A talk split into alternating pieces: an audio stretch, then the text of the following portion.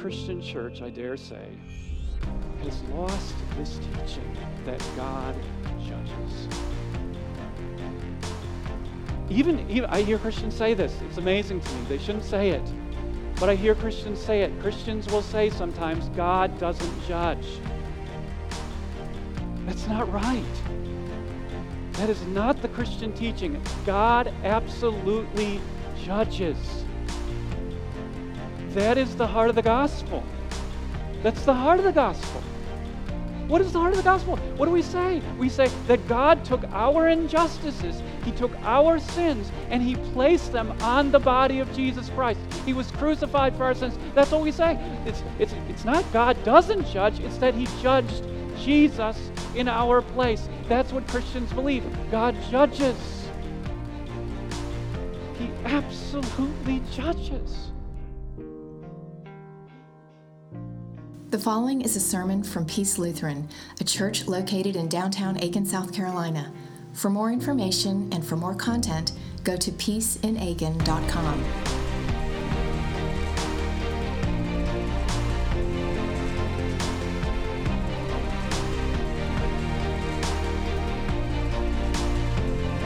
Well, we're continuing a sermon series here in the book of Ecclesiastes, and the preacher here, Solomon, has these words for us this morning strong medicine.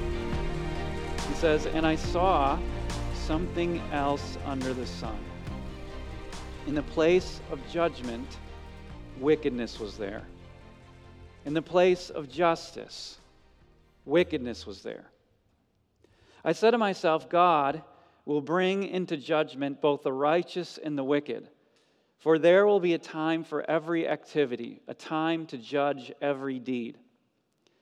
I also said to myself, as for humans, God tests them so that they may see that they are like the animals. Surely the fate of human beings is like that of the animals. The same fate awaits them both. As one dies, so dies the other. All have the same breath.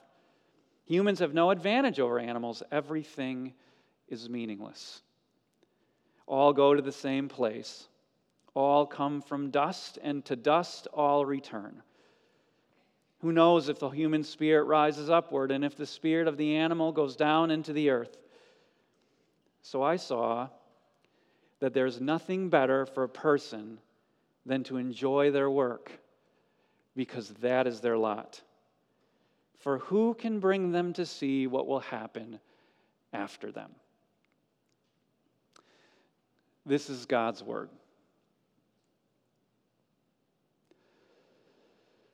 The preacher tells us that he saw something. He doesn't tell us what he saw, but we know that what he saw provoked him. I had the same thing happen to me recently. I saw something. It was a picture of a man in a courtroom. Before I read the article and the words around it, I was drawn just to see this man sitting there in a courtroom. We all kind of have images like that in our head. We've seen people in courtrooms before. Some people sit there nervous and timid. Other people sit there stone cold and unmoved. And still other people sit there guilty as sin. But this man wasn't any of the above. The first thing I noticed about him was his body. He sat there relaxed, but not comfortable. His body was gentle in his chair. It's almost like he was sitting there plaintively. It was the posture of a man who was feeling defeat. I saw his eyes next. His eyes had this expression of confusion, of sadness, and of shock, all wrapped into one. Next, I saw his pointer finger, his index finger pointing out like this. Later, I came to see that that was really the power of the picture, what drew me in in the first place. The photographer managed to catch the moment where the man had his index finger out in such a way that when you looked at the picture, it felt like the man was pointing at you. It was as if, it was as if the man was saying, Do you see what has happened to me? Then I read the article, and my heart sunk even further in my chest. The article was about a man I knew. In fact, he was a man that I admired. He was a man that, he is a man, rather, who protected 1,200 people in his own country during genocide. I'd watched a movie about him when I was a little boy. The, boy, the man's name is Paul Rasusa Bagina. Hollywood made a picture about him a few years ago named Hotel Rwanda. Just a few days ago, he was sentenced to 25 years in prison for advocating against his president for the injustices he was committing against the people. He got 25 years. He's 67 now. I think he'll probably die in prison.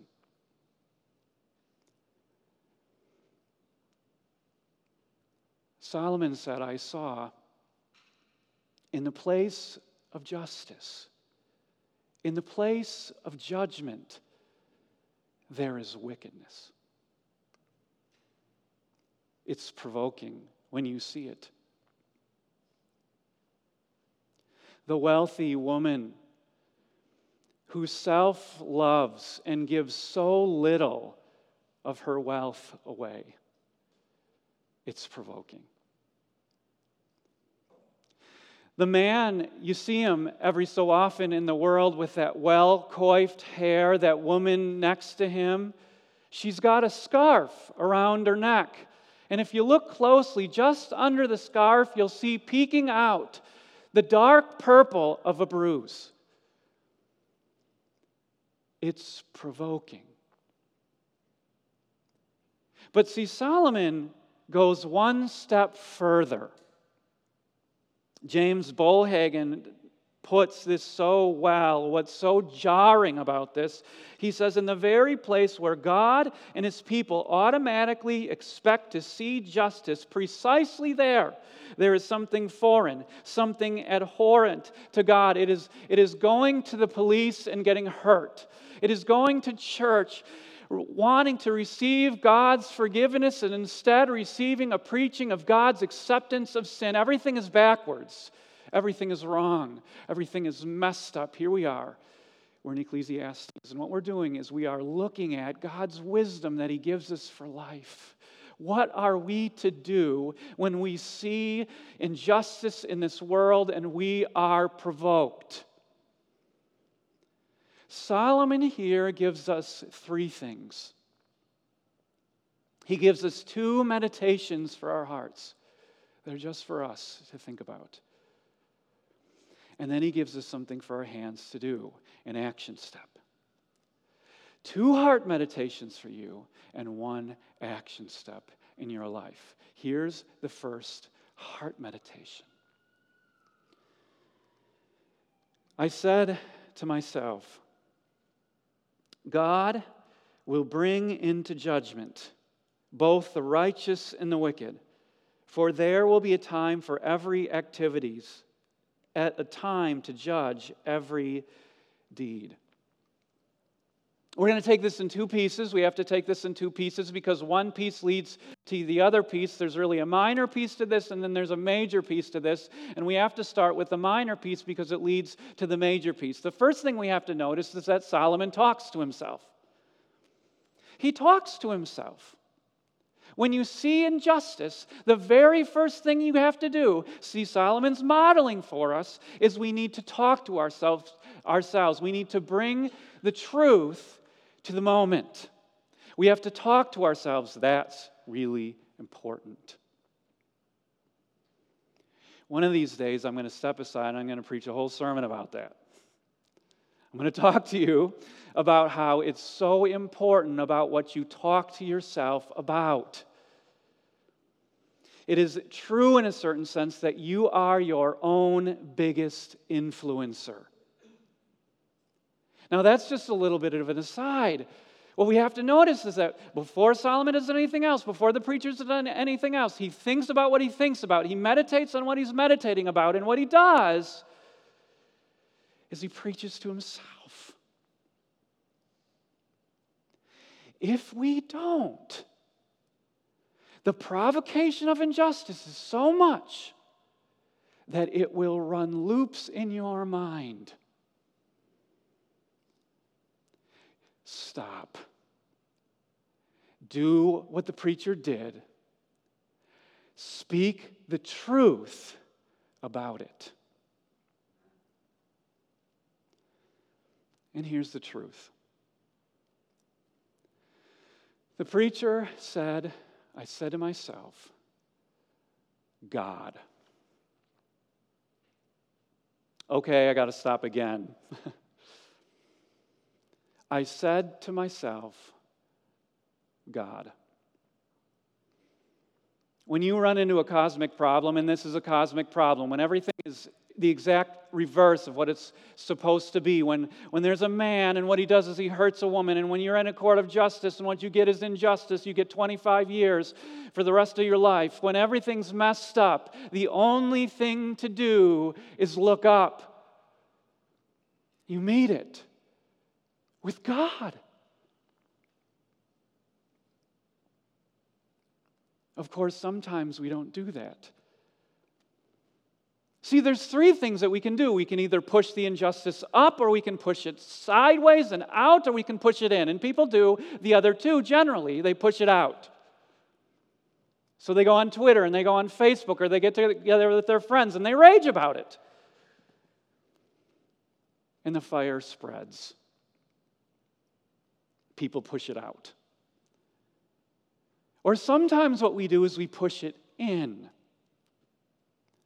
You ever done that before? You litigate the injustice in your own heart. You know how it is. For a moment, you have this kind of sick fun with it. You play Judge Judy in your own heart. It's fun, sickly, because you get to play the judge and you get to play the prosecuting attorney and you get to play the jury too. and every single time, it's amazing, you get a conviction. But here's the thing it doesn't change anything. And instead, what you do in your heart is you run the outrage over and over and over and over again. So you can push it sideways, or you can push it inwards, or you can do what the preacher does. He pushes it up. I said to myself, God. God will litigate it, he says. God will judge it. He says there's a, there's a time, and God is going to bring both the righteous and the unrighteous, the wicked, into judgment. He says God is going to litigate it, God is going to judge it. I think that is so important for us to take in this morning, and I want to te- tell you two reasons why. One, we see more injustice today, probably than any other time in human history. Now, notice what I didn't say. I didn't say there's more injustice. I don't think there is. I think we know more about it. There's cell phones now with videos on them. You plug it into the internet, you see it. It's probably not more injustice, we just see it more. Secondly, the Christian church, I dare say, has lost this teaching that God judges. Even, even, I hear Christians say this. It's amazing to me. They shouldn't say it. But I hear Christians say it. Christians will say sometimes, God doesn't judge. That's not right. That is not the Christian teaching. God absolutely judges. That is the heart of the gospel. That's the heart of the gospel.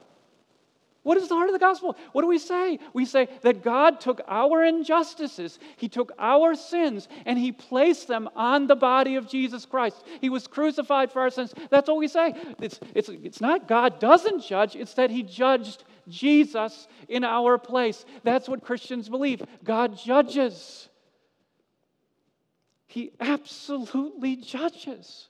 It's not, it's not just the heart of the gospel, it's, it's the heart of the Christian story. We say it every single Sunday here at Peace. What do we say? That Jesus was, was conceived by the Holy Spirit. He was, he was born of the Virgin Mary. On we go. And what's the, what do we say? What's the last great act of Christ? You know it. He will come again to do what? To judge the living and the dead. God judges. This is a relief to us, to us, to us as much as we believe that Jesus was judged for us on the cross.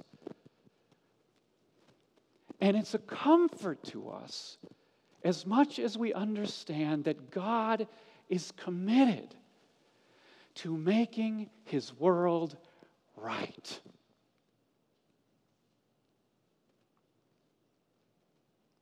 And that's our first heart meditation. See, because when we understand that God is committed to making it right, that judgment is coming, then do you know what we can do? We can let it go. And we can let it go because we trust that God won't. So that's your first heart meditation. I said to myself, God will judge. Well, here's your second one. I said to myself, as for humans, God tests them so that they may see that they are like the animals. So once you've taken control of your own thoughts and you've told yourself the truth, God will judge us. I'm going to let God litigate the injustices of this world. I don't have to do it. The second meditation is God wants to take you even further. He wants you to understand something about humanity. The, the writer says, the preacher says that God does this to test us. See, God puts us in the fire like a piece of metal. That's what testing is, and He purifies it so you see the world more clearly. God tests us. And what are we supposed to see through the testing? That human beings are like beasts. Whoa. We're like animals. This calls for a little bit of clarification. He didn't say we are animals. We should first of all notice that. It's not that we are animals. We're not a part of the animal kingdom. We're not a bundle of, of just pure nerves and, and instincts. We're not animals. God originally made us to bear the image of God, and so we have human souls. We are not a part of the animal kingdoms. This is not zoology. Here's what it is it's an indictment. Human beings are like animals. As much as we act on pure instinct and self preservation, so that other people are stabbed and hurt and killed and wronged we're like animals. That's exactly when we are like cats. Sorry, cat lovers. I had to go there. Every cat I've ever met has treated me like I'm dirt.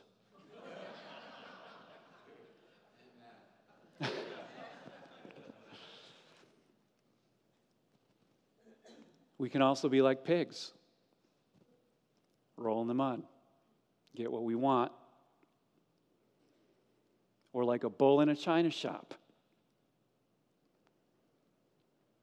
Or like a honey badger, vicious until we get what we want. Some of you might think this is a little bit harsh. Humans are like animals. I'm not so sure. Derek Kidner goes further. Derek Kidner says, No, humans are worse than animals. You've never met a cattle who robs or hurts or kills his fellow cattle. We're worse. we hurt our own kind. We're a special, special breed that way. You ever thought about this? Who or what is the most dangerous creature to a fellow human on earth? Another human. So God tests us, so we'll see. We're like beasts. Now, this is healing, actually, in two ways. I'll see if I can get you there. It's very healing to know this. One of the most common conversations I have, pastoral conversations, is this one. By the way, I love having these kind of conversations. I never get tired of them. I love helping people. Don't think that. I'm not trying to shut you down. I'm just saying this is a typical conversation that I've had over the past few years. It goes like this there's some issue, some person, some action, some perceived or real injustice that somebody's witnessed, and they're upset.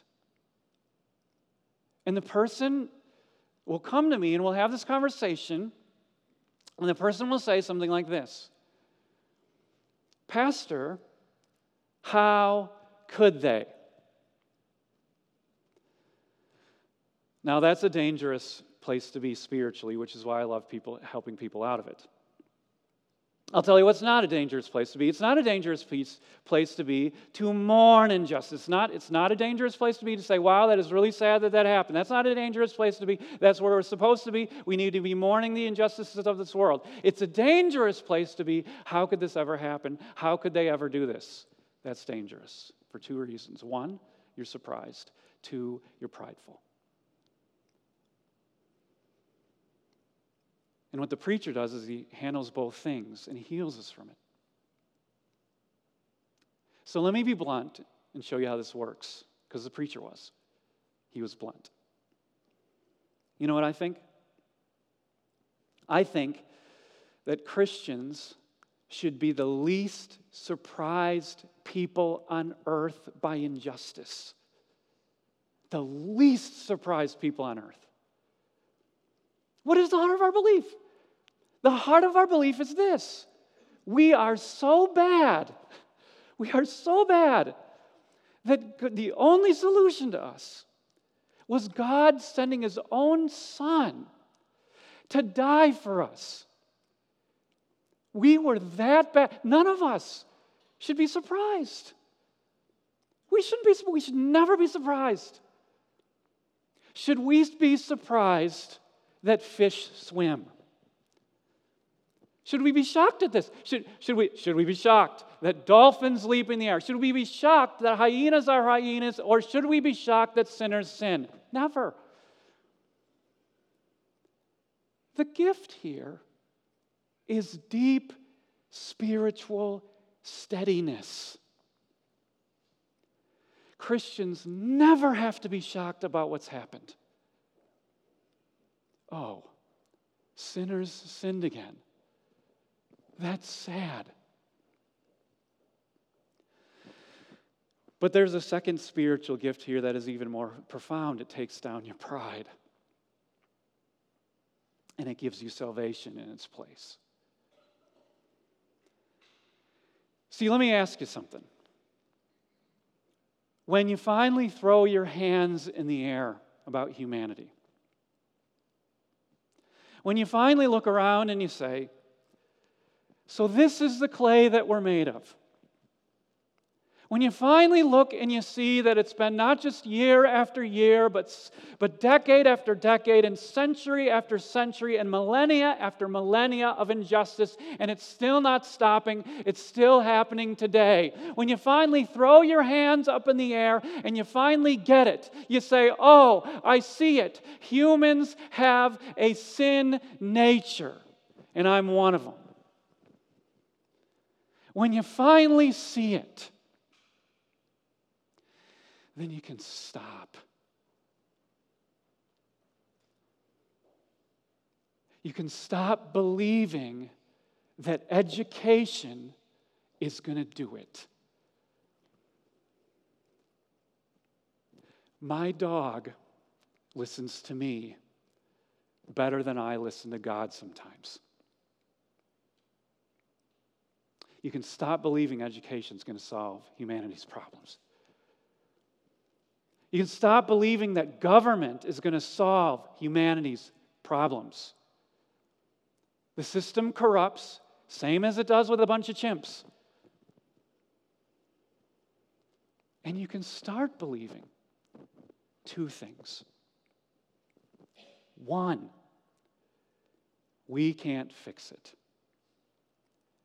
Two, God can and God has, and God will. I want you to reflect on something with me. Have you ever deeply thought about the way that humans welcomed the Son of God to earth? We have this creche at our house. It's one of those willow tree sets. We keep it out year round. And people say that's a beautiful set. I wonder to myself sometimes if we see it. How did we welcome the Son of God to earth? Stone cold humans his first bed was a place where the beasts would eat. If we want to be surprised or shocked about things in this world, shouldn't we be shocked at that? That God loved us even when we would treat him like that? Or how about this? How, did, how, how did humanity try to force the Son of God's exit from the world. How did we do it? You know, you got to at least give the animals credit. When they kill, it's very pragmatic, right? You just get it done, it's over, I'm hungry. It's very pragmatic. What did we do to Jesus?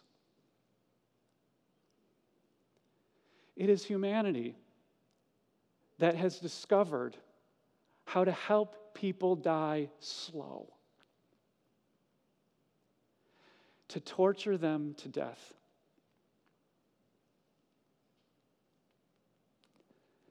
And yet, God loved us. And yet, God loved us in that very act when we treated him like beasts. He loved us. That's the second heart meditation. See, when we actually see what humanity is, it helps us see who God is. In Christ, we are loved that much.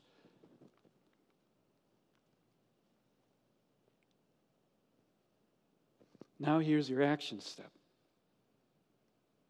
One action step. The preacher said this I saw that there is nothing better for a person than to enjoy their work.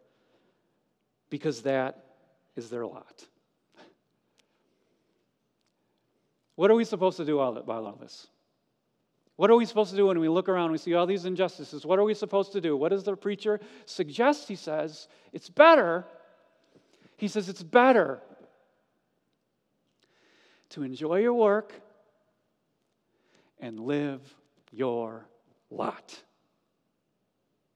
Enjoy your work and live your lot. He says it's better.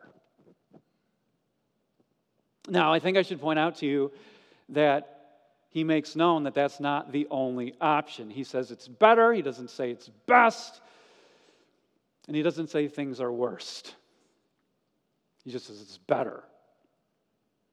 There's other options. I figure there are two. If you put them on a sliding scale, the preacher's option is in the middle. There's two other extreme options, and then there's lots of places along the spectrum. But there's at least two other options about what to do about this. There's what I call the save the world option, and then there's what I call the opt out of the world option. So let's take the save the world option first. You are opting for the save the world option when you think, I got to be on the right bandwagon.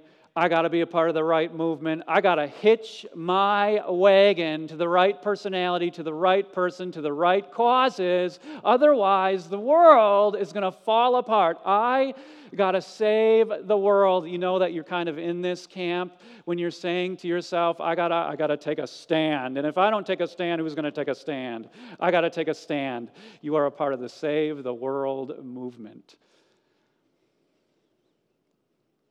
Course, then there's how Solomon deals with that. It seems like he thinks that a lot of people are going to choose the save the world option. And so he says this He says, Who can bring them to see what will happen after them? Because you can try to save the world, but you don't know what's, what good it's going to do. You're not sure. So that, that's the save the world option. Then there's the opt out of the world option. It can look like this you go off the grid, you buy canned food, and you move to Wyoming.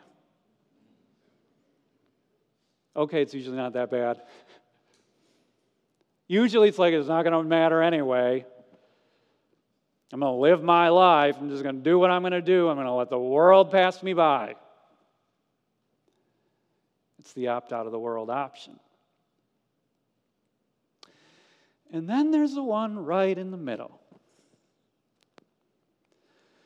Enjoy your work and live your lot. See, it's not quietism. It's not quietism. You do what you do. You do. You pray, you vote, you try, you serve, you do what God has put in front of you to do. It's not quietism. You are trying. But it's not that you try and do everything. It's not quietism. What it is, is it's a quiet life. You do what God has put in front of you to do, and you enjoy it. So you neither try to save the world, you leave that to God, nor do you deny the world exists. You do try to help. It's not that you do everything, and it's not that you do nothing. It's you do what God has put in front of you to do. The preacher says that's the better option. Can you think of a better one? I can't. I don't want to live my life with the weight of the world on my shoulders. I want God to have it. God will litigate and God will judge. I don't want to live my life surprised and outraged.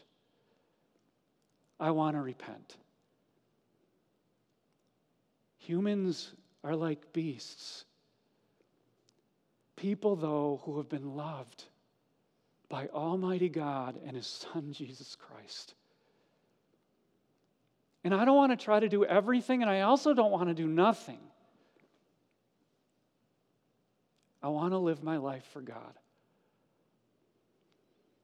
Now, the whole world's not going to know about that. But God will. And so will the people who you serve.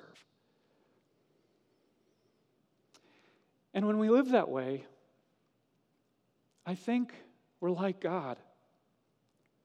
The same God who, when He made this world, stopped and He enjoyed His work. So can we. Because it was a good thing to do. And we did it.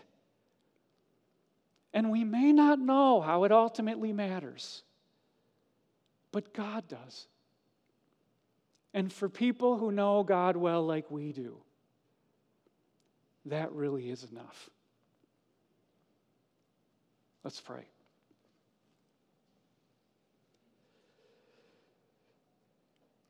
Judge and Lord, you created your world to be a place of perfect justice. Grant us the spirit and the work to make this world right for those we see and may touch with our good work that we may live resurrected and just lives before you in your eternal day through Jesus Christ, the one who justified us by his blood